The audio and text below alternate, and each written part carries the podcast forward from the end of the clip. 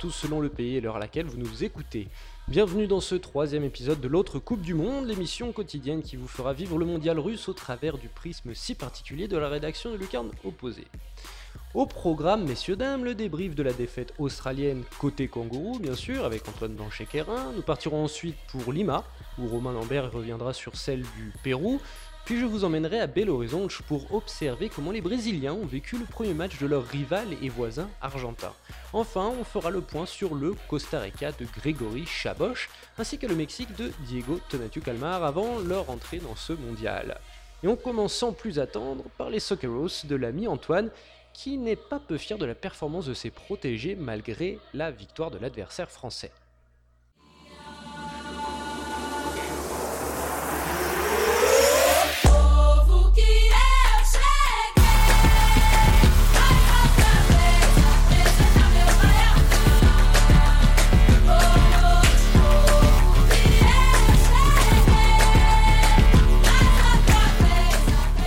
Salut Antoine, hello Antoine, comment vas-tu? Salut Simon, comment Bah moi ça, ça, ça, ne peut que aller malgré la défaite, mais euh, c'est une super journée et toi Simon? Ça va, ça va, écoute, euh, ça va très bien. Euh, eh bien oui, on, va parler de cette défaite de l'Australie contre, contre la France. Pas du point de vue français, parce que ça, je crois que les gens l'ont assez vu, vu, relu, euh, écouté et entendu dans tous les sens. Et nous, on va se pencher, bien entendu, sur les Socceroos. Euh, qui ont fait un très gros match. Est-ce qu'on peut parler de match référence pour l'Australie? Eh ben, c'est, c'est, voilà, tu t'as tout dit, Simon. C'est le match référence depuis que Bert van Marjwijk a, repris euh, la sélection. Euh, donc, il y, a, quatre matchs. C'est le match référence. On n'a pas été surpris, forcément, pour, pour ceux qui suivent l'Australie, on n'a pas été surpris. On a eu le double rideau défensif. On a eu un tempo très lent pour euh, créer, des, créer des occasions, mais c'est surtout que, comme avait dit Bert van Marjwijk avant, dans les conférences de presse d'avant-match, il a demandé une concentration de 90 minutes. Les Socceroos ont une, concentration de 95 minutes. Ça s'est senti. Ils ont failli avoir le point du match nul. Le scénario est complètement cruel parce que Bert van Marjwijk disait que l'Australie méritait vraiment le nul et que euh, et qui ne méritaient pas de leur prestation, ils ne méritaient pas de sortir avec zéro point. Et c'est surtout le côté euh, capitana de, de, de, de qu'il a fait entrer. Donc il faut savoir que c'était Massimo Luongo qui avait fait tous les, tous, les matchs amicaux. On, a vu quelques tweets avant en disant euh, on croit bien que Majedinak va commencer. Il est arrivé sur, euh, sur, euh, dans l'équipe type et Majedinak, c'est le capitaine, c'est le leader, il est venu. Et c'est des petits points comme ça, mais avant le match, quand l'équipe de France était placée, il a pris son équipe en cercle et, il, a, voilà, il a dû dire les mêmes mots qu'il a fait dans les tours précédents pour se qualifier. Et, voilà, ça a payé. Et qu'est-ce qu'il a, fait? Il a fait un match grandiose, Maginac. Il joue à Aston Villa, mais, il a fait un grand match. Et bon, bah, on a perdu que 2-1, mais on méritait vraiment le, le 1-1 et était vraiment mérité pour, pour l'Australie parce que, comme on a vu, pu le voir avec la goal line technologie, ça se joue à, à un petit trait bleu, à deux pixels bleus pour dire que le goal est dedans. Quoi. Donc voilà, c'est terrible. Eh oui. Mais c'est comme ça. Euh, et, je comprends que ce soit terrible. Mais alors, du coup, comment, euh, comment on voit euh, cette défaite dans la presse australienne, du point de vue australien? Est-ce que on est extrêmement frustré? Est-ce qu'on retient quand même la, belle performance? Comment on voit cette défaite? Alors, en reprenant, on va dire, les principaux journaux australiens que sont le Daily Telegraph, Herald et le Guardian, le Guardian fait un super article disant l'Australie battue mais insoumise et prête à affronter le monde. C'est une super une pour dire que voilà, on, le Daily Telegraph disait Socceroos et l'avait transformé en Soccer euh, dans le sens qui à la fin. Et voilà, maintenant les gens savent qui c'est l'Australie, qui, qui, joue en Australie, et, c'est le plus important. Le Daily Telegraph qui, qui, titrait match douloureux dans son scénario final, parce que voilà, euh, à la fin ça fait 2-1 pour la France, et, et le, le Herald qui titre parfaitement, c'est une bataille sanglante, due au score, mais passionnante, parce que quand on est australien, même les gens qui étaient présents à Kazan et qui l'ont dit après sur les réseaux sociaux, c'était un match extraordinaire pour l'Australie. Et quand on sait d'où il venait, quand on sait qu'Andrew Nabout, il y a huit mois, il joue en deuxième, division thaïlandaise, c'est un match exceptionnel face aux plus grands joueurs, aux, plus grands joueurs d'Europe. On peut pas se le cacher, des Griezmann, des Mbappé, c'est le gratin, c'est le gratin européen. Et euh, il me semble que tu m'avais euh, dit qu'il y avait euh, que, ce match euh, de Coupe du Monde euh, du côté australien a, eu un petit peu de concurrence. Alors oui, c'est c'est un journaliste de, News Corporation en Australie qui, en fait, avait fait un petit tweet comme ça demandant à la FIFA s'il pouvait pas déplacer le match parce que en même temps, en Australie, il y avait un gros match de AFL. Donc, il faut savoir que l'AFL, donc l'Australian Football League, donc le football, c'est pour leur, leur footy. C'est un mélange de, de, de, football gaélique et sur un terrain ovale. Et donc, du coup, il devait y avoir un gros match. Et il faut savoir que là-bas, l'AFL, c'est ultra populaire. Donc, du coup, voilà, c'était un peu le. Ça, ils ont dû.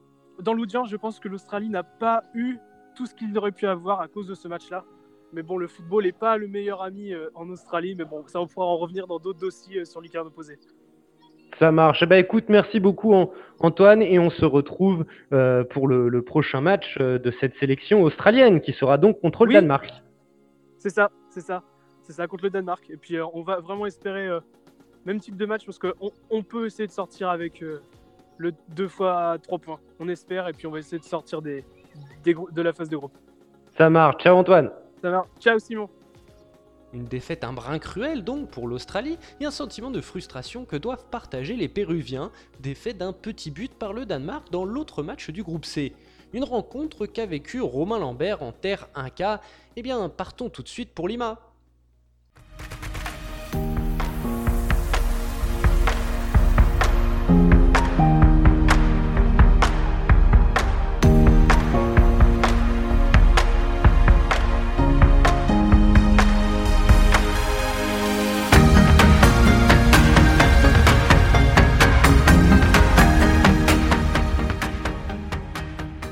Que vous avez pensé du, euh, match d'aujourd'hui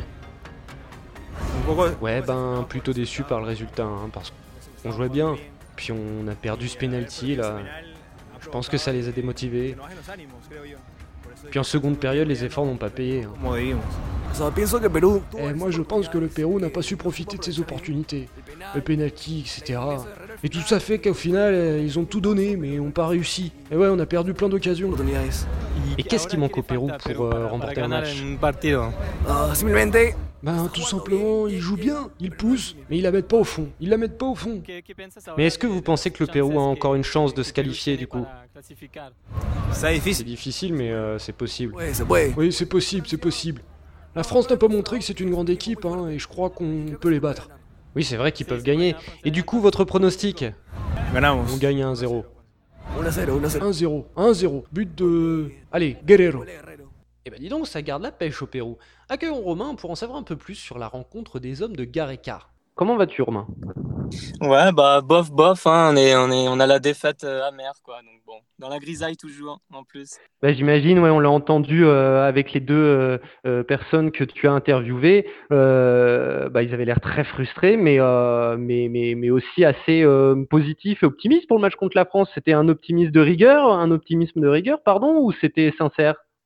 Non, je pense que c'était sincère. Maintenant, les, les, Péruviens, ils veulent gagner tous les matchs et ils sont capables de, de gagner tous les matchs. Donc, euh, bon, ben, de toute façon, on dit ici, euh, un Péruvien qui ne souffre pas, c'est pas un Péruvien. C'est tellement beau, c'est tellement beau. Et euh, comment, bah, du coup, toi, tu as vécu donc ce match sur une place à Lima. comment, comment était l'ambiance d'avant-match, au moment du but, après le match, pendant le match? Et ben en fait, c'était très tendu. Je, m'attendais à une grosse, une grosse fête, une grosse ambiance comme pendant les, les qualifs, mais on sentait que les, gens étaient tendus. Ils avaient un peu peur là de rentrer dans, ce mondial. Et, puis bon, il y a eu des gens qui ont essayé de lancer un peu l'ambiance. On a eu l'entrée de, de, Paulo Guerrero aussi qui a, un peu relancé l'ambiance. Mais euh, bon, après le but, ouais, ça, a un peu coupé. Et bon, à la fin, ça poussait un peu. Donc il y a un peu plus d'ambiance, mais c'est vrai que c'était un peu tristouné, on va dire. Bah oui, oui, oui, surtout que, eh bah, chers auditeurs, hein, si vous n'avez pas vu le match, sachez que, que donc le, le, Pérou, c'est vrai qu'on l'a pas dit, le Pérou, c'est, c'est, on le redit, le Pérou s'est incliné à 1-0, un petit but contre le Danemark. Pourtant, en ayant, euh, on peut le dire, assez dominé, en tout cas dans le jeu, euh, son adversaire, un adversaire qui s'est montré extrêmement solide. Qu'est-ce que tu retiens de ce match, toi? Oui, c'est ça. C'est vraiment la, la, solidité du, du, Danemark qui a été très très sérieux dans ce match. On peut vraiment les, applaudir, les, les, Danois. De toute façon, on le sait, c'est une une bonne équipe, hein, donc on n'est pas surpris. Euh, voilà, il manquait du, cet, euh, cet impact physique aux, Péruviens. Et, euh, voilà, ils ont quand même un peu eu du mal en, en, première, en première période. Ils se sont relancés en, deuxième période, mais bon, le fait de jeu, c'est surtout ce, ce penalty manqué complètement par, par Cueva. Et ça, c'est un peu le tournant du match. quoi. Et, pourquoi? Parce qu'il y a eu le pénalty raté de Cueva, mais il y a aussi une, un florilège d'actions euh, ratées de la part euh, des, Péruviens, d'actions ratées ou arrêtées par Casper Schmeichel, euh, le, portier danois. hormis le grand talent du fils de Peter, qu'est-ce qui, comment ça se fait que les attaquants uruguayens ont autant tremblé devant les cages? Non, oui, c'était dingue, mais là, là, je pense que c'est aussi une petite euh, manque d'expérience, euh, une pression aussi qui est là. ça faisait longtemps qu'on l'a dit et répété qu'il était absent d'un mondial, et, et c'est peut-être ça qui a manqué dans le dernier geste. C'était pas, pas assez appliqué, c'était pas assez euh, libéré, on va dire. Et, voilà, ça, ça, ils ont, ils ont payé leur, leur manque de, comment on dit, ouais, ils ont leur manque de, d'application en fait dans le jeu. Très bien, bah, écoute, euh, on espère pour eux, mais à ma foi, pas pour nous en tant que Français, que ces Péruviens vont se libérer pour pouvoir euh, se délivrer d'un, de, ce terrible euh, début de compétition très frustrant et, très cruel. Et eh bah, merci beaucoup Romain, et puis on se retrouve bah, pour briefer, puis débriefer le prochain match des Péruviens qui est, roulement de tambour, contre la France. Et oui, ce sera le gros choc contre la France. Contre la ciao, France, match, à gagner. match à gagner pour les deux équipes en plus. Donc ça va être un beau match. Un beau match C'est sûr. Ciao, ciao Romain. Ciao. Eh bien aujourd'hui les amis, je vous invite de par chez moi à Belo Horizonte, au Brésil, car figurez-vous qu'après mon foot du samedi matin, à Pelada do Sabado en VO, mes coéquipiers et moi avons suivi le premier match de compétition de l'Argentine, le voisin Oni. Mais au fait, qu'est-ce qu'ils en pensent de l'Argentine les Brésiliens? Non. il n'y a que Messi. Sans Messi, ils n'allaient même pas à la Coupe du Monde. Non, sans Messi, ils font rien. Et toi, Ricardo, qu'est-ce que t'en dis? Caval Paraguay. Ah, carrément, un cheval paraguayen. Bon, je vous explique. Le Paraguay est connu au Brésil pour ses nombreuses contrefaçons, donc notre cher Ricardo nous explique, selon lui, que l'Argentine est une équipe en toc. Mais dis donc les mecs, eh, qu'est-ce que, qu'est-ce que vous leur souhaitez dans ce mondial aux voisins? Et qu'elle se qualifie pas et qu'elle passe même pas la première phase. Ouais, je crois qu'il faut qu'elle perde et qu'elle se qualifie même pas pour la, pour la phase de groupe. Et en effet, on peut dire que le pénalty raté de Messi leur a semble-t-il plutôt fait plaisir.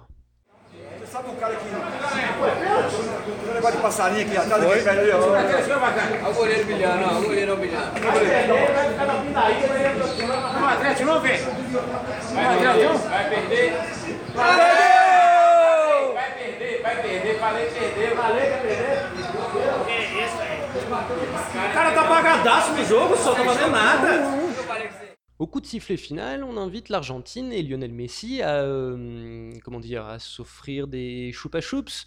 Ouais, on va dire que c'est ça. vous avez compris la subtile métaphore, quoi.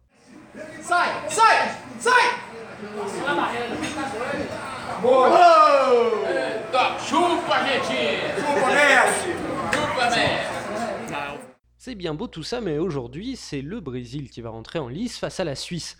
Si la Célesson est dans une forme olympique et paraît prête à rouler sur tout ce qui tentera de lui faire obstacle, les Brésiliens de leur côté sont encore un peu timides et chaudés par le contexte politique délétère du pays, certes, mais également un peu vexés par leur équipe qui n'a même pas pris le temps de leur dire au revoir, réalisant tout leur match de préparation en Angleterre. Bon, je ne vous cache pas que je suis persuadé que les Braises vont s'enflammer dès le coup d'envoi du match de ce dimanche, et que l'euphorie l'emportera sur l'amorosité. Enfin, tout cela vous le découvrirez demain dans un nouvel Inside du côté de Belo Horizonte. Penchons-nous maintenant sur une autre sélection estampillée lucarne opposé de ce groupe E, le Costa Rica, cher à Grégory Chaboch.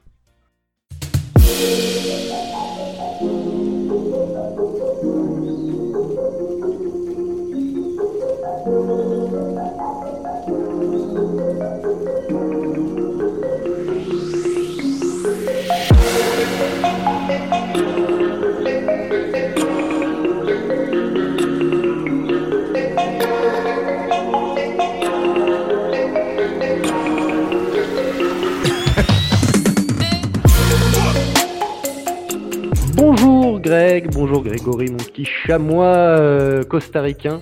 Comment vas-tu? Eh ben écoute très bien, comme, euh, comme je te le disais un peu en off, euh, je suis un peu enrhumé ici, mais euh, ça va, ça va. Écoute, on vit un beau début de Coupe du Monde. Oui, je suis tout à fait d'accord avec toi. On voit déjà de, de, très beaux matchs. Alors on va, on va, on va donc se pencher sur ta sélection favorite, tes Ticos, qui rentreront demain dans leur compétition face à la Serbie, dans le groupe du Brésil et de la Suisse. Suisse. et de la Suisse. Comment Ceticos arrive dans la compétition. On sait que ces derniers mois, ces derniers, les dernières choses, moi je t'ai entendu, je t'ai vu sur Twitter, sur, euh, en interne avec euh, Lucarno Posé, que tu n'étais pas toujours satisfait de, des Ticos. Bah, surtout après euh, les, matchs, les matchs de préparation, je pense qu'on ne peut pas être satisfait de, de, la sélection costaricienne. il reste donc sur une, une, grosse défaite face à la Belgique, 4 buts à 1. Euh, donc on est un peu euh, pas, en crise non plus, hein, on va pas dire ça, mais on a des grosses questions quand même, des points à soulever. Euh, est-ce que est-ce qu'on a déjà vu le 11 titulaire? Par exemple, est-ce que Joël Campbell sera titulaire? Lui qui a joué qu'un match titulaire dans la saison au Betis Séville. ça va être la clé. Est-ce que ce sera le 9 de, cette formation? Est-ce que Aurenia va jouer? Est-ce que, est que Brian Ruiz est en forme? Moi, je pense que oui, par exemple. Mais il y a, y a encore beaucoup de questions sur cette sélection. Et malheureusement, c'est une équipe qu'on ne connaît pas forcément qui vient en face.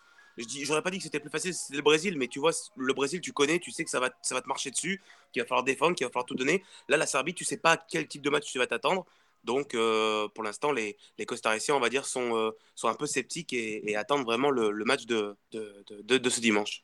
Très bien. Et du coup, euh, au niveau un petit peu à quel genre de tactique on peut s'attendre? Est-ce que le 11 classique va être là? Est-ce que tous les joueurs sont au rendez-vous? Oh oui, ça sera un 5-2-3, je pense, de toute façon, euh, assez classique, avec, euh, euh, une ligne de, de 5 défenseurs, de milieu de terrain qui devrait être Celso Borges et, Tereda ou Guzman. On ne sait pas encore, on a une, incertitude à peu près sur, sur, sur ce joueur. On ne sait pas, la, charnière, je pense que ce sera du classique, Kendall Waston, Calvo et, pardon, Duarte et et Giancarlo Gonzalez. Euh, sur les côtés Oviedo et, Gamboa, ça, ça bougera pas. Et ensuite, devant, c'est pas trop comment ça va s'articuler. Pardon. Est-ce que Bolaños va commencer? Il a eu une grosse blessure au Deportivo Saprissa, donc on ne sait pas s'il est en forme. Est-ce que Joël Campbell va commencer? Est-ce que Marco Soronia va commencer? En tout cas, ce qu'on sait, c'est que euh, Brian Ruiz sera dans cette ligne de 3 euh, de, devant. Et évidemment, le capitaine dans les cages, Keylor Navas.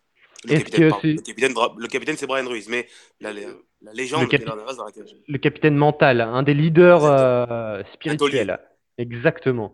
Et euh, c'est tout au niveau des blessures, ça va, ils sont quand même assez au complet, quoi, par les deux. Ouais, bah, en devant. Fait, ouais, en fait, tu avais un petit jeune qui, qui, qui poussait bien euh, sur sa latéral gauche, Ronald Matarita, qu'on connaît bien sur le carnet opposé parce qu'il joue en MLS à New York City. Euh, c'est un jeune très très prometteur. Moi, je pense qu'il pouvait concurrencer euh, Brian Oviedo à, son poste et euh, malheureusement, bah, il s'est blessé. Il s'est blessé à la cheville, donc il est absent des, des 23. Il n'est pas parti avec, avec le groupe et, c'est Kenner Gutiérrez, le, le, joueur de Alajuelense, qui, qui le remplace. Donc voilà, c'est la seule, la seule absence, on va dire, notable du groupe. D'accord. Et comment, euh, comment est-ce que tu sais comment euh, les Costariciens euh, au pays, le peuple vit cette entrée en Coupe du Monde? Est-ce qu'ils sont un petit peu, voilà, ils commencent à être habitués, les Costaricains, à jouer des mmh. Coupes du Monde Et comment la presse attend cette entrée en matière? Bah, en fait, la presse, là, elle, reste sur un dernier épisode très violent avec, euh, avec le sélectionneur Oscar Ramirez. Euh, à la fin du match euh, contre, contre la Belgique, il parle, tu sais, il fait un point presse à la fin de, de la rencontre. Et au lieu de dire hasard, il dit le numéro 10 de la Belgique. Et il s'est un peu fait reprendre de voler par, par toute la presse qui l'a démonté en lui disant mais déjà essaye de, de connaître tes adversaires, ça sera déjà bien pour essayer de gagner un match. Donc euh, le climat est pas, hum, pas 100% confiant, je, t'avoue. Et euh, les gens se posent la question, est-ce qu'on est qu'on peut voir le, le, remake de 2014 le, Costa Rica, on le rappelle, en 2014, est sorti de, de promettre son groupe, un groupe de la mort avec l'Uruguay, euh, l'Angleterre et l'Italie.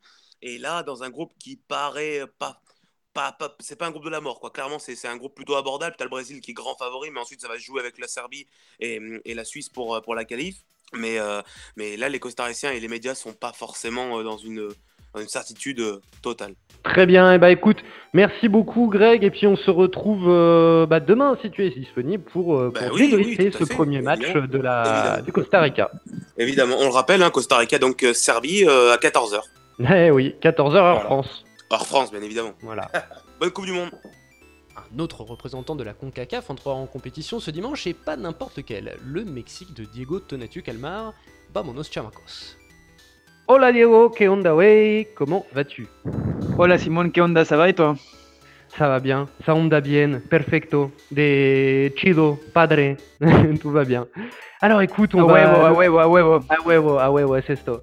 Alors écoute, on, va parler un petit peu du Mexique qui va rentrer en compétition contre l'Allemagne, hein, un adversaire qu'il n'aime pas trop, qu'il n'aime pas du tout même, euh, d'autant plus que la préparation du Mexique a été un petit peu euh, chaotique. C'était une drôle de préparation, ça. Est-ce que tu peux nous rappeler ce qui s'est passé?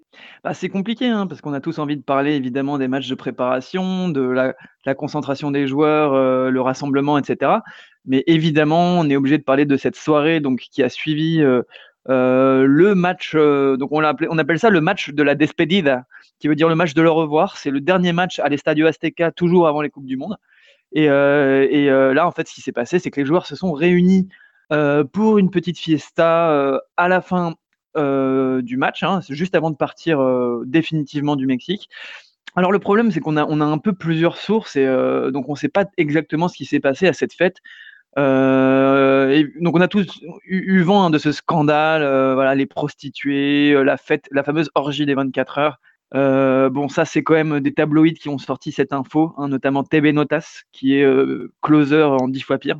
Et, voilà, ça a obligé quand même Chicharito à sortir une vidéo deux ou trois jours après, expliquant que oui, il y a eu une fête, mais il n'y avait pas que neuf joueurs, ils étaient tous là, et c'était tous rassemblés pour son anniversaire, parce que euh, Javier Hernandez a fêté ses 30 ans, et oui, ça va vite. Et donc, euh, donc voilà, il a, il a dit que oui, il y avait une soirée, mais que ça s'était passé de manière tranquille avec la famille et les amis, et que c'était un scandale de parler de, prostituées, hein, de call girls. Donc voilà, c'est un peu compliqué parce qu'on sent quand même que c'était une vraie fête. Moi, moi j'ai envie de dire, le principal, c'est, euh, qu'il y ait eu des, filles ou pas, ça, on s'en fiche. Le principal, c'est tant qu'il n'y a pas eu d'alcool et que, et que les mecs ont une condition physique normale, bah voilà, c'est ce sera c'est le principal. Et maintenant, ils sont, ils sont attendus au tournant, les joueurs. C'est-à-dire que là, ils ont, ah bah vont pas avoir le droit à l'erreur. Ils n'ont plus le droit à l'erreur. Bah justement, maintenant, comme tu le dis, ils vont être attendus au tournant. Et c'était ma prochaine question. Euh, comment les Mexicains, après ce scandale de mœurs euh, et les derniers résultats euh, du Mexique, hein, qui, sont, corrects, comment le, Mexicain voit ce début de Coupe du Monde? Bah, les Mexicains, ils sont toujours très ironiques euh, sur leur sélection. Ils adorent. Évidemment, tout le monde est derrière le tri, tout le monde euh, supporte le tri et est derrière l'équipe, mais euh, il y a toujours cette ironie vis-à-vis des résultats du Mexique qui sont jamais des très bons résultats en Coupe du Monde. c'est huitième de finale et rarement au-delà, rarement en dessous, mais rarement au-delà. Hein. c'est ça fait juste six fois d'affilée que le Mexique fait six fois, 94, 98, 2002, 2006, 2010, 2014. Donc oui, six fois d'affilée que le Mexique fait huitième de finale. Donc voilà, après, l'avantage, entre guillemets, euh, c'est le calendrier, c'est-à-dire que là, demain, là, le Mexique affronte l'Allemagne. Euh, même si c'est un match qui se finit par une défaite, euh, les Mexicains savent qu'il y aura encore de l'espoir après, parce qu'ils jouent la Corée et surtout la Suède lors du troisième match. Donc évidemment que bah, c'est pas, forcément de l'optimisme, hein, l'optimisme qui règne euh, au sein ni de la sélection ni, de, ni des, supporters. Euh, on sait très bien que l'Allemagne, c'est le champion, du monde en titre, euh, que c'est l'un des gros poissons. Après, les joueurs, eux, ils sont très confiants. Mais ça, c'est typique des joueurs mexicains. Avant chaque Coupe du Monde, les Mexicains arrivent en disant bah, Nous, on veut gagner la Coupe du Monde. Voilà. Mais c'est n'est pas de la prétention, c'est pas de, du suroptimisme, c'est juste bah voilà, tu es, compétiteur, tu arrives dans une compétition, tu dis Bon, bah voilà, moi j'arrive pour la gagner. Mais euh, voilà, en tout cas. C'est un objectif, c'est de l'ambition. Voilà, oui, c'est de l'ambition et c'est surtout une façon de. Bah surtout, c'est pas la langue de bois, c'est ça qui est bien, quoi. Ils sont pas là en train de te dire, ah, peut-être que l'écart. Même si on sait très bien qu'au fond. Honnête euh, avec, avec leur, leur objectif. Mais euh, bah, d'ailleurs, juste en passant, tu as parlé d'humour mexicain, d'ironie. Je vous invite tous à aller sur les comptes Twitter de Quecho, Q Cho, CHO, et où, euh, enfin, il y en a un autre aussi, c'est Ubaldo, c'est deux euh, dessinateurs euh, mexicains qui caricaturent le monde du football mexicain. très, c'est assez marrant. Toujours, toujours très drôle et toujours très, je trouve assez pertinent. et bah pour terminer cette petite revue d'effectifs, bah, puisqu'on parle d'effectifs, à quoi on sait qu'Osorio c'est toujours très compliqué. À quoi on peut s'attendre? Quel Mexique on peut s'attendre pour affronter une Allemagne? Qui leur avait collé une rouste à la Coupe des comment la Coupe des Confédérations. Coupe des Confédérations, un 4-1 de la part de l'Allemagne, mais surtout ce qui était euh, euh, triste avec ce match, c'est que dès, dès la dixième minute, ça avait été bouclé. Euh, donc là, le Mexique devrait partir sur une équipe assez offensive quand même, parce que de toute façon, c'est sa façon de faire, hein, sa façon de jouer. Quoi qu'il arrive, ils vont, ils vont tenter, même si évidemment ce sera compliqué. Ochoa dans les buts, évidemment. Une défense à 4, donc il y aura Moreno et Ayala dans les, dans les, à la défense centrale. Donc Ayala qui remplace la pléthore de blessés. Hein. Il y a Diego Reyes qui peut pas jouer, Araujo qui peut pas jouer. Donc Moreno, Ayala. À gauche, probablement Gallardo, plutôt qu'Olayoun. à droite, ce sera Carlos Salcedo de Francfort.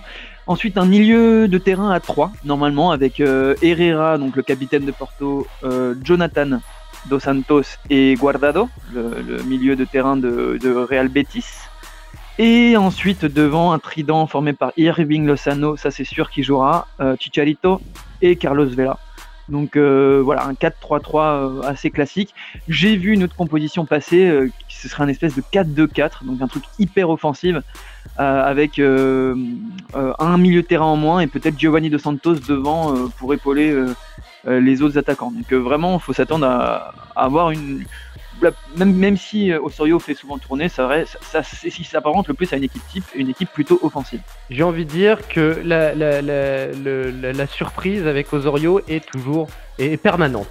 C'est une permanente surprise. et au final, d'ailleurs, on n'est plus surpris d'être surpris par, par les compositions d'Osorio.